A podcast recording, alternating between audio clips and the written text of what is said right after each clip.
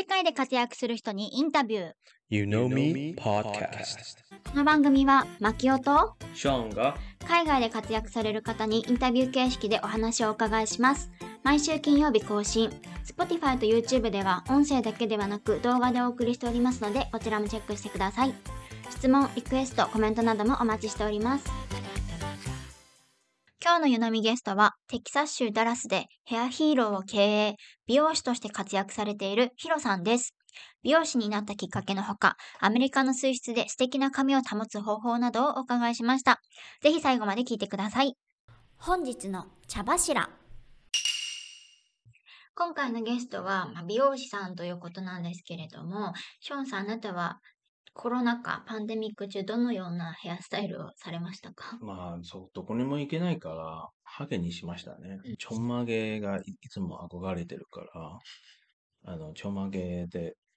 しましたね。あの、酒焼きっていう、え、時代劇とかでよく見る、真ん中だけ、あの、ハゲで、よ、横は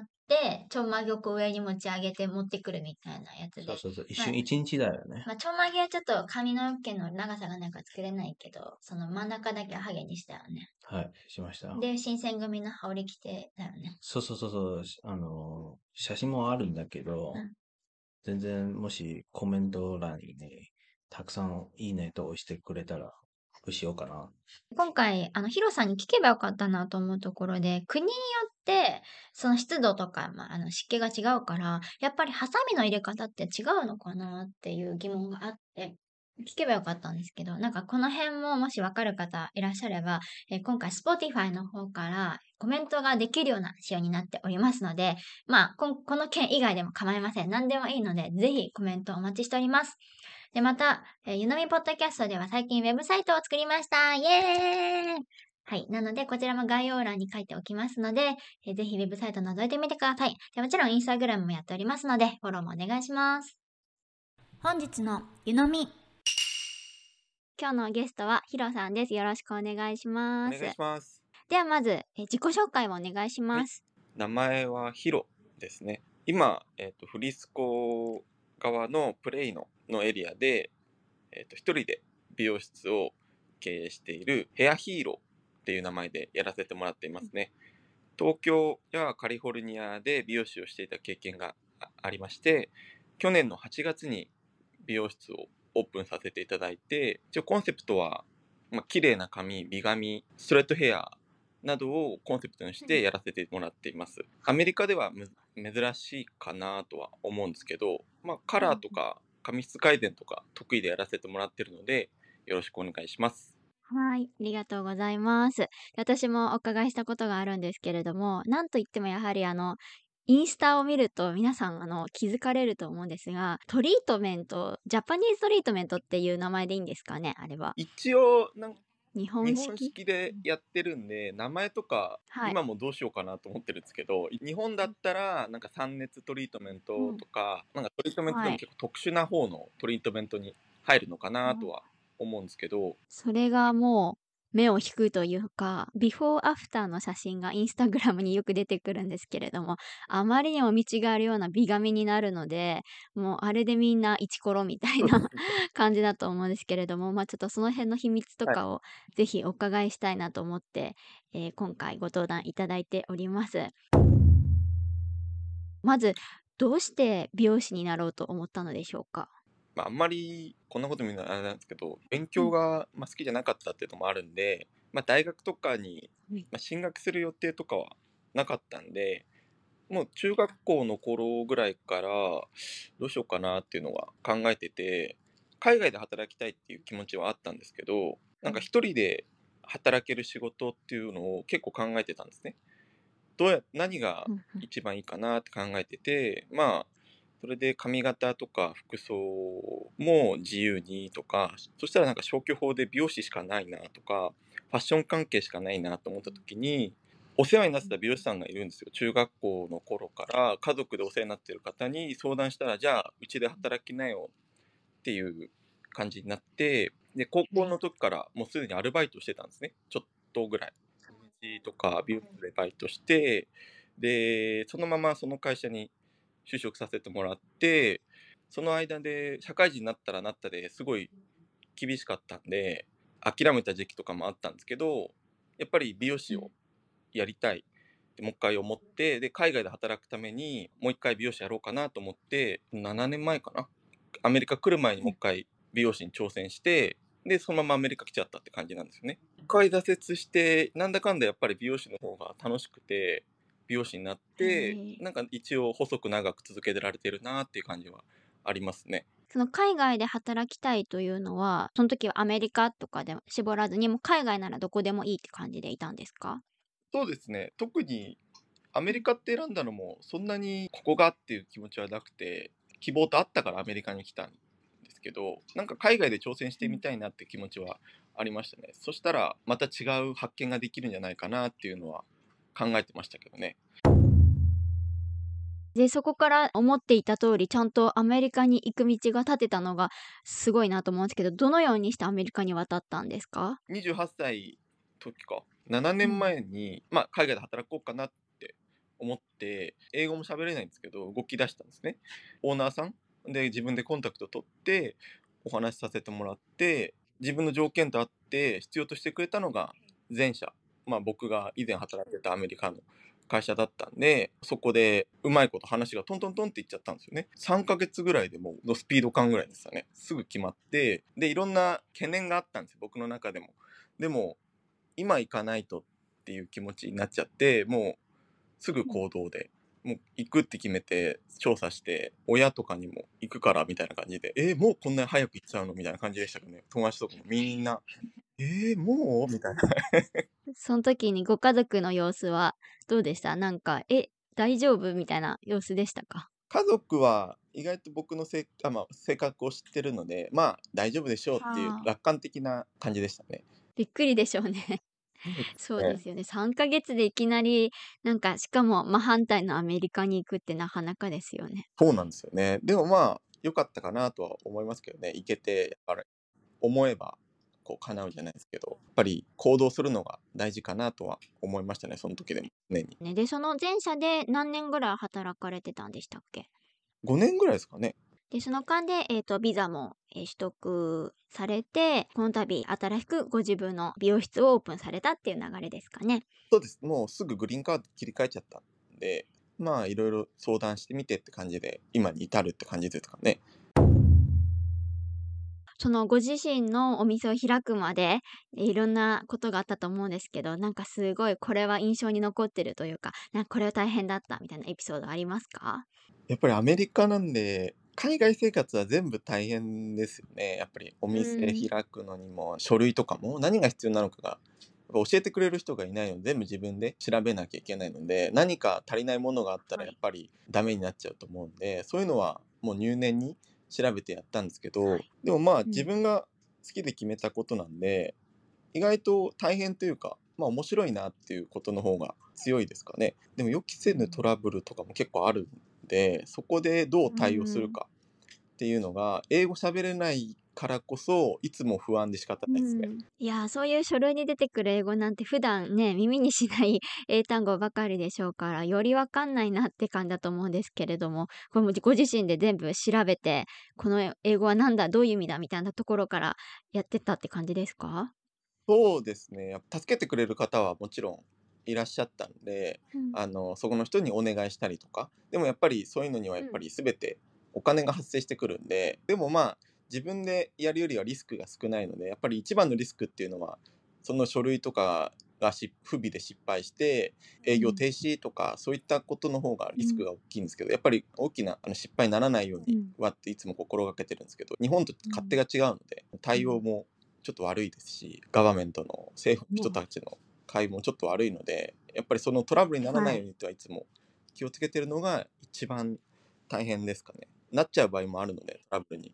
うん、そうですよね。こちらでコントロールできない部分が結構ありますもんね。ありますね。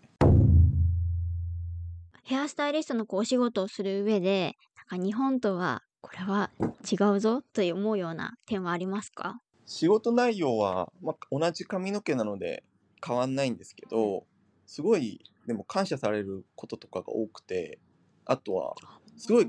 評価されるんですよね仕事に対して全てに対してやっぱりすごい評価してくれるのでそういった面がとても嬉しいっていうのがあるんですけどでも現地のお客様ネイティブのお客様っていうのは結構任せてくれることが多いんですね。オーダーで。でも初めて会うお客様で任せてもらえるって僕なりにはすごい嬉しいんですけどすごいプレッシャーでもあるんですよね、それをやっぱ期待をね上回っていきたいっていうのがあるので、日本人とかのお客様は結構こう事細かにオーダーしてくれるんで、まあ、そっちの方が楽っちゃ楽なんですね。そのに対して、アプローチかけていけばいいので。でも、すでに何もない状態からスタートして、じゃあお任せでって言って、どれが正解なんだろうみたいな感じになるんで、でもすごい喜んでくれるから嬉しいですけどね。やっぱりそこら辺は。うんうんそうですね。なんか真っ白なキャンバスに何か絵描いてみたいな、そんな感じですもんね。そうです。それがね、あの、失敗かもしれないし、成功かもしれないです。まあ、大体は、大体というかかなりの、ね、喜んではくれるんですけど、常にまあ、うんああ、こうすればよかったな、すればよかったなっていうのは、もっとこうした方がよかったのかなっていうのは感じますけどね。え、そのお客様からこう評価してもらえるっていうのはどんな感じでもう直接言ってくださるとかそういう感じですか？と、リアクションがやっぱり全然ね、違いますよね。その、大体もう僕も13年、4年、もう忘れたのぐらい美容師やってるんで、大体のこの、わかるんですよね。あ、うんこれ気に入ってないなとか、正直。あ、これはあすごい気に入ってくれたなとか、っていうのがうん。正直わかるので、本当のありがとうだったりとか、うん後でメッセージいただいたりとか、あとはやっぱり、りその、一番わかりやすいのはチップで評価ですよね。うんこが一番の評価ポイントかなとは思うんですけど、僕の美容室そんなに正直安くないなとは思ってるんで、それに対して、えこんだけお支払いしてくれるの、あ、すごい、もっと頑張んなきゃなっていうのはいつも感じますね。そこに対してやっぱりそれ以上の価値っていうのを提供していかないと、やっぱお客さんは満足しないのかなとは、笑顔にならないなとは思ってるので、そこが、やっぱり評価ポイントとしては一番アメリカでは分かりやすいですね。チップとか、その笑顔とか、ありがとうの気持ちっていうのは、本当皆さん伝えてくれるので、そこは分かりやすいかなとは思います。確かにそうでした。チップっていう文化がありますもんね。日本ではもうこ固定金額ですけれども、こちらではね、その時々に合わせてえー金額のね、まあ、じゅ15%、25%とか30%とかでね、チップをお渡しするって文化がありますもんね。そうなんですよ。だから逆にねなる、ほどいただけない場合っていうのがたまにあるんで、その時はもう不安になって仕方ないですけどね。あの、逆、聞いちゃいますけどね。聞いちゃうっていうのは、もうもやもやしちゃうんで。うん。えー逆にそのアメリカ人結構リアクションがし素直ですけれども、はいあのそこでえ気に入らないやり直してみたいな そういう真逆なお客さんもいらっしゃるわけですよね。今はもうないんですけど、やっぱりアメリカ来たての頃は、もう失敗ばっかりって言ったらちょっと、ね、はあの、あれなんですけど、めちゃくちゃ言われましたね。やはりそういうご経験もあるんですね。はい。もうそこの経験があるから、今、あうんできてるなっていうのはあるんですけど、でもうん言ってくれるのはありがたいんですけどね。言わないで来なくなるっていうパターンっていうのがうん一番ちょっと悲しいなと思うんで、失敗って言ったらあれなんですけど、まあ正直人間なんであるかなとは思うんですけど、そこを伝えてくれるっていうのはありがたいかなとは思うんですけど、結構アメリカ人のお客様は伝えてくれるんですよね。あ、ちょっと前切りすぎだったよとか、うんちょっとこの気に食わない、このスタイルがとか、正直に言ってくれるんで、だったらまだうん対処法があるじゃないですか。あまあ、じゃあ次こうしようかなっていうご提案ができるんですけど、あ、嫌だったな、じゃあ行かないってなっちゃうと、やっぱりうん1回の、まあ、来店とかミーティングだったら、ちょっとわかんない部分っていうのがあるので、やっぱ2回3回来てもらったら、もっともっとうまくできることがあるので、言わないにしろも、アメリカ人のお客様はそうやって言ってくれるので、すごいありがたいですけどね。あの成長にもなる。うんなるほど、なんか一見ネガティブなコメントにね聞こえるかもしれないんですけどそれはヒロさんをちゃんとポジティブに変えて次に生かしてやっていらっしゃるっていう感じなんですね。そうですね。やっぱりそうしないとね、あの、うん1回限りっていう感じではご提案してないので、やっぱり2回3回うん。来てもらっていい、ね、髪型を作っていきましょうっていう感じのね、お店になるんで、そこは来てもらった方がありがたいなと思って、うん。すごい悲しくなりますけどね、あい悲しいことしちゃったうな。ん。でも私もあの、行かせていただいた時に、あの、はい今言われて思い出しましたけれども、その確かにその1回限りでこうするんじゃなくて、その先を見据えて2回目、3回目来て、あの、だんだんこういう風に変えていきましょうみたいな、あの、計画を立ててくださったのが、やっぱなんかちょっと他の、えっと、美容院とはちょっと違うなっていう風に思いましたね。あれですよ、でもそこはね、やっぱり他店から来られた時ってね、もう素材が正直自分の、なんだろうな、理想としてる素材になってないので、そこまで持っていかないと、やっぱりね、あの、お客様の希望としているものが作れないなっていうことの方が多いので、限界がありますよね、1回目の、初めましてで。うんえーお客様に、まあ、スタイリングとかのアドバイスをする際に重視していることは何でしょうか？その人の、まあ、生活のライフスタイルに合わせて、一応アドバイスさせてもらってるんですね。ライフスタイルというのは、はい。例えば、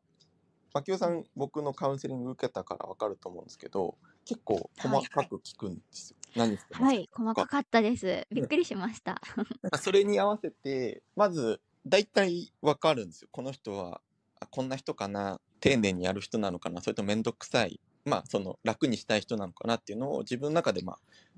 区別して、できる、できないことを自分の中で決めるんですね。その人ができそうかな、できそうじゃないかなっていうことで決めて、で、アドバイスっていうのを決めていくんですよ。まあ、大体、はい。その髪の毛見たらアドバイスこのした方がいいなっていうのが分かるのでそれをうんお伝えする感じなんですけどやっぱりその人ができないことを言っても何にも響かないと思うんでまずできることからお伝えするようにしていますなのでさっき言ったように1回ご来店の際はこれぐらいできそうだなって時にはえっと、お家に帰ったらこれやってくださいっていうことを必ず1個でも2個でもお客様の情報がなんかアップデートできるように僕はいつも心がけてますね。飽きないようにじゃないですけど、その人にもう本当に効果があることをいつもお伝えするようにはしてるので、ライフスタイルとは思うんですけど、やっぱり皆さん違うんでやり方というか、その間違ったことをしてる人の方が結構多かったりするので、それをまずはアドバイスさせてもらって、ちょっとずつ直していくっていう感じですかね。じゃあ一律で皆さんに同じようなことを言ってるわけじゃなく、そのあの私もお伺いした冒頭にカウンセリングでなんかあのまるで病院の問診票みたいな ものを書いたんですけれども、うんまあそれに沿って、えーライフスタイルとかその人がの性格とかそういうのに合わせてアドバイスされてるってことなんですね。そうです。できること、できないことっていうのは、ね、人によって違うので、そこに対して、もう機械的にわーって言っても、絶対、その日はモチベーション高いんですけど、絶対やらなくなるんで。うんうんわかるな例えばあのうちの主人とかあの全然片付けをしない人なんですけど、いそんな人に毎日片付けして片付けしてって言ったところで片付けは絶対されないんですよね。しないですね。しないので、うんね、どうしたらいいかって考えたら、じゃあ自分がここまでうんやるかっていう感じになりますよね。あとはちょっとやってもらおうかなっていうような感じになるんで、そこはね、やっぱりお伝えして、いつも心がけてることですね。これあの私のブログにも書きましたけど、あの問診票みたいのが なんか今かつてないほどこれ本当に美容院って思うほどなんか質問の数が結構多かったじゃないですあか。多いですね。その時はなんでこんなに答えるんだろうってちょっと思った節もあったんですけれども、そのゆえんはこういうわけだったんですね。そうなんですよね。やっぱりできるだけ把握したいっていうのがあるんで、そこを求めて来られてる方をターゲットに作ってるので、正直悩みない何でもいいのっていう人にはちょっとめんどくさって思うかもしれないですね。ねでもまああのヒロさんから教えてもらったアドバイスの先にはあの美しい髪が手に入るっていうわけですもんね。そうですね。それを手に入れたいんだったら、努力じゃないですけど、結構大変なんで、やっぱりできることから始めた方がいいかなとは思いますね。日本とやっぱりアメリカって水質も違うので、はいあの同じようにはいかないなって思う時があって結構洗っててもあ髪がちょっときしむなって感じる時などあるんですけれども、はいはいまあ、アメリカで髪を洗う時になんか気にした方がいいこととかなんかどどのように対処したら一番いいんでしょうかね？まあアメリカって水がまずはちょっとね、硬水なんで、ゴワゴワするんですね。硬水そうですね。で、そのミネラルとか鉄の鉄分とかが結構入ってるので、鉱物とかが入ってるので、それが髪に付着しちゃうんですよ。まずはできることって言ったら、まあ軟水のフィルターにする。シャワーヘッドを変えるってことですか？そうです。シャワーヘッドを変える。んあとフィルターですよね。フィルターもシャワーヘッドになるとは思うんですけど、それを入れてみるっていうのが1個で、2個目っていうのが、クレンジングシャンプーを使うっほていう方法があるんですね。うんクレンジングシャンプーっていうのはアメリカで結構売ってるんですよ。う。え、普通のシャンプーとは違うんですか？そうです。その、欧米とか、まあ、ヨーロッパ、アメリカ地方、アメリカっていうのは結構香水なんで、やっぱり香水に対してシャンプーがあるんですよね、ちゃんと。そのクレンジングシャンプー毎日使うんじゃなくて、週1回ぐらい使うんですね。そのオラプレックスで言うと、その青いシャンプーがうん。あるんですよ。シャンプーの中で、ははいいはい。青いラインのシャンプー。今、日本とかアジアでも出てると思うんですけど、最近、まあ、そういう流れになってきてるっていうのがありますね。日本でも香水の地域とかもあったりとか、やっぱり髪に付着するものが多いので、そういったキレートっていうんですけど、キレートシャンプーっていうのがとても多くなってきてる。アメリカでもうんやっぱりそういう早い段階からそういう、まあ香水なので、そういったアプローチの仕方っていうのをあるんですけど、うんそれを使ってもらうっていうのが一番かなとは思います。やっぱり普通のシャンプーちょっとお値段が高いみたいなシャンプーなんですか？いえ普通のシャンプーと同じぐらいなんですけど、やっぱりすごいきしみます。あそうなんだ。キシキシになります。全部削ぎ落としちゃうんで。でも、そのは、え、キシキシになったけ？ど、その後は？その後は、洗い流すと？そうです。洗い流して、何がゴワゴワの問題かっていうと、わかりますか、マキオさん。うん。もう何個か理由があるんですけど、メインの理由っていうのが結構あるんですけど、なんでかわかりますか？なんだろう。でも水質が違うから、はい。その栄養がいかないとか。はあ、はあはあはあはあはあ、でも、そんなのもあるんですけど、大体のそのお客様の髪をこう見させてもらうんですけど、つけすぎなんですよね。あの、オイルとか、あのトリートメントとか、重いシャンプーというか、で、しっかりリンスしてないとか、プラスのケアとマイナスのケアって僕は表現するんですけど、プラスのケアをみんなしすぎなんですよ。水でゴワゴワするから、じゃあ、オイルとかトリートメントをいっぱいつけちゃおうとか。まあそんな感じです。うんそれってもう、もうつけすぎてコテコテになっちゃって、もう髪の毛に付着しまくっちゃってる状態になるんですね。そうなった時に、すごいやりづらいんですよ。髪の毛って。美容室来たらなんでサラサラになるのって言ったらトリートメントじゃないんです。一番の理由っていうのが。まずはクレンジングなんです。落とすってことですか？そうです。そのクレンジングしてるのはそのシャンプーだけじゃなくてうんカラーリングとかもなんですよ。例えばカラーリングとかケミカルで施うん術をしたら薬つけるじゃないですか。そしたらシャンプーするじゃないですか。それとカラーと一緒に落ちてるんですよね。ミネラルとかその溜まってるものがカラーしてシャンプーしたら落ちうん落ちてるんですよ、一応。美容室で髪の毛に合ったシャンプーとトリートメントして、で適切なミストしてオイルしてクリームタイプのものつけてってやってるんで髪がめちゃめちゃうんなんかしなやかで綺麗になるっていうのはその菅みに戻してるかね、ちゃんとそのケアに対してやってるっていうのがあるので絶対綺麗にはなるんですけど、やっぱり1週間後うん。2週間後1ヶ月後って言ったらまた溜まってきてるんで、うん。鉱物がそのミネラルとかってなった時にもうゴワゴワになってやりづらくなっちゃう。じゃあそれを解消するためにやっぱりシャンプーからこう変えていくのと、まあ、あとはケアをマイナスのケアをしイメージかな、はあはあ。っていうのが一番大事。大体みんな来たらつけすぎちゃってるなっていうのはかなり感じるはい。なんか本末転倒ですよね。いろいろケアしてやりすぎって。そうなんちょっと面白いですね。やっぱりインスタグラムとかで、やっぱうんインフルエンサーの人方とか、シャンプーとかトリートメント、これがおすすめっていう投稿をよく見るんですけど、やっぱり髪質によってそのおすすめされるものは違うので、うんまずはその担当の美容師さんに紹介してもらった方がいいかなとは思ったりはするんですけど、どんな美容師さんかわかんないですけど、まあうん売りたい売りたいって人じゃなければ、親身になって答えてくれるとは思うんですね。僕は売ってないシャンプーもかこの人に髪そ髪に合いそうだなと思ったら勧めちゃうんですよ。その人が良ければいいと思ってるんで。人に合うシャンプーっていうのは違うので、売ってる美容師さんにまずはその合うシャンプー何ですか？で予算とかもちゃんと伝えた方がいいと思うんですよ。高ければいいって思ってうーん。ので、例えば20ドルぐらいでおすすめのシャンプー教えてくださいとか、まあ、30ドルぐらいとか、まあ、うん10ドルぐらいでって言ったら答えてくれるとは思うんですよ。なのでまずは、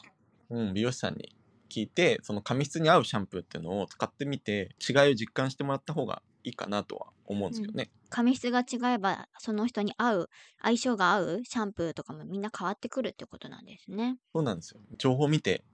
やってもらってるんですけど、うんやりすぎですって結構言います。いや、ほんとでも、おっしゃってる通り、インスタグラムとか見てると、もうどんだけ種類あるんだよってぐらい、いろんなケア用品出てきますもんね。わけわかんないですよね。いや、もうね、わけわかんないですね。でも、最初はね、いいと思うんですよね。そのた、そういう感じで作ってる商品の方が多いので、そその1週間ぐらいうん。は、すごい髪の毛良くなって、うわ、すごいサラサラになったみたいな、あの、リアクションになる商品とかの方が多いんで、そういうのにやっぱり裏があるっていうのがあるんですね。なので、まあ、サラサラになるからいいっていう問題じゃないかなって僕は思うので、皆さんやっぱり思い浮かべるのがサラサラとか綺麗なって感じになるんですけど、そこがうん。なんか全てではないかなとは思うので、ヒロさんのその、えー個人の美容室オープンされたのっていつでしたっけ？去年の8月、まあ、1周年を前にして、今後はどのようなことに取り組んでいきたいでしょうか？今後は、最初にでも話したんですけど、結構夢は叶えたので、うん。一人で美容室をする、アメリカ、まあうん、海外で美容師をするっていうことは叶えたので、今後はやっぱりうん、次の目標で、まあ、人を雇うじゃないですけど、ちょっとこう、教えていきたいなっていうのもあるんですよ。そのうん技術っていうのも、日本の技術うん。っていうのは僕は大好きなんで今でも結構な時間をとって勉強させてもらってるんですね。それっていうのははい。なんでかっていうとやっぱりアメリカの美容技術素晴らしいとこもあるしすごいうん。残念だなって思うテクニックとかもあるのでそういったうん。なんだろうな教育にも力入れていきたいなっていうのがあるのでやっぱり夢はちょっとずつ変わってうん。次は美容室を開いてまあその現地の人を雇ったりとか海外に出たい人っていうのを積極的に雇用じゃなくても関われたらなとはうん。思うので、まあ、そこを次の目標にはしてますね。ダラスでこそ、まあ、あのね、日本人も多いエリアなので、美容室はそれなりにあるんですけれども、例えばちょっと、あの、にダラスよりも人口が少ないってオースティンとか、うんもっと日本人がいないエリアもたくさんありますから、そこだともう日本、日系美容室を求めてる人なんてもうわんさかいると思うので、えーすごく需要が高いのではないかなと思いますね。そうですよね。やっぱ他州からもお客さん来られるので、作ってよとかは言われるので、やっぱ需要は高いですよね。ね、ダラスの美容室とか、まあ、テキサスもそうですけれども、皆さん結構遠くからわざわざね、行くっていう方も聞いたことがあるので、人数に対して美容室足りてないんだなっていうふうに思いますね。思いますね、やっぱり。やっぱり求められてるので、そこのね、先ほど言ったように期待に応えられるようにいつも、まあ、プレッシャーを感じながら、いいプレッシャーですけどね、頑張ろうかなっていつも思いますね。日本では結構多分ね、美容室ってもうわんさかありすぎるぐらいな 気がするので、もうどんどんみんな海外に出てほしいですけどね。そうですね、やっぱり出てほしいですけど、日本はね、素晴らしいからね、あの、住むにも、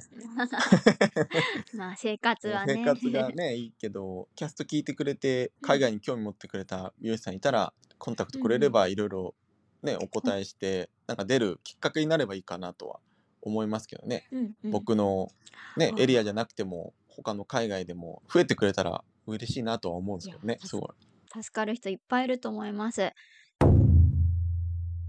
で、あの、ヒロさんの美容室の住所とかは私の概要欄に書いておくと、書いておこうと思うんですけれども、まあ、最後の質問になりますが、何か、えー改めて宣伝伝えたいことありましたら、どうぞ。まあ、さっき言ったような宣伝になってしまうんですけど、働きたい人というか、まあそういった方の助けになれればいいかなと思うので、ポッドキャスト聞いて、今はなんかお客様をこう必要なんですけど、やっぱり働く人の方が僕はなんかコンタクト取りたいなとは思うので、そういった方がいたら、まあこのダラスに住んでる人でもいいし、なんか他に、まあ、日本に住んでて、このアメリカに来てダラスに興味がある人とかいたら、うん。DM いただけたら何でも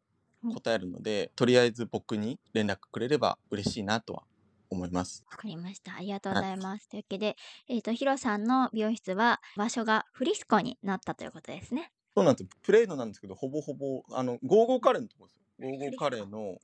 ああ、上はいはい。プレーナとフリスコの境目みたいなとこですね。あそこになりました。行くときは必ず予約をして、えっ、と、行くって感じですね。そうです。予約、絶対してください。そう、ヒロさん一人でね、ご対応されてるからですもんね。電話はないので、もうメールかうん、インスタグラムになります。か、もう予約サイトのみのご対応になります。わかりました。気になる方、お近くの方、行っていただきたいなというふうに思います。じゃあ本日のゲストはヒロさんでした。どうもありがとうございました。ありがとうございました。当番組へのゲスト出演希望募集中です。次戦多戦問いません。概要欄のリンクからご応募お待ちしております。ゆのみポッドキャストはウェブサイト、各 SNS を運営しておりますので、ぜひこちらもチェックお願いします。それでは次のエピソードをお楽しみに。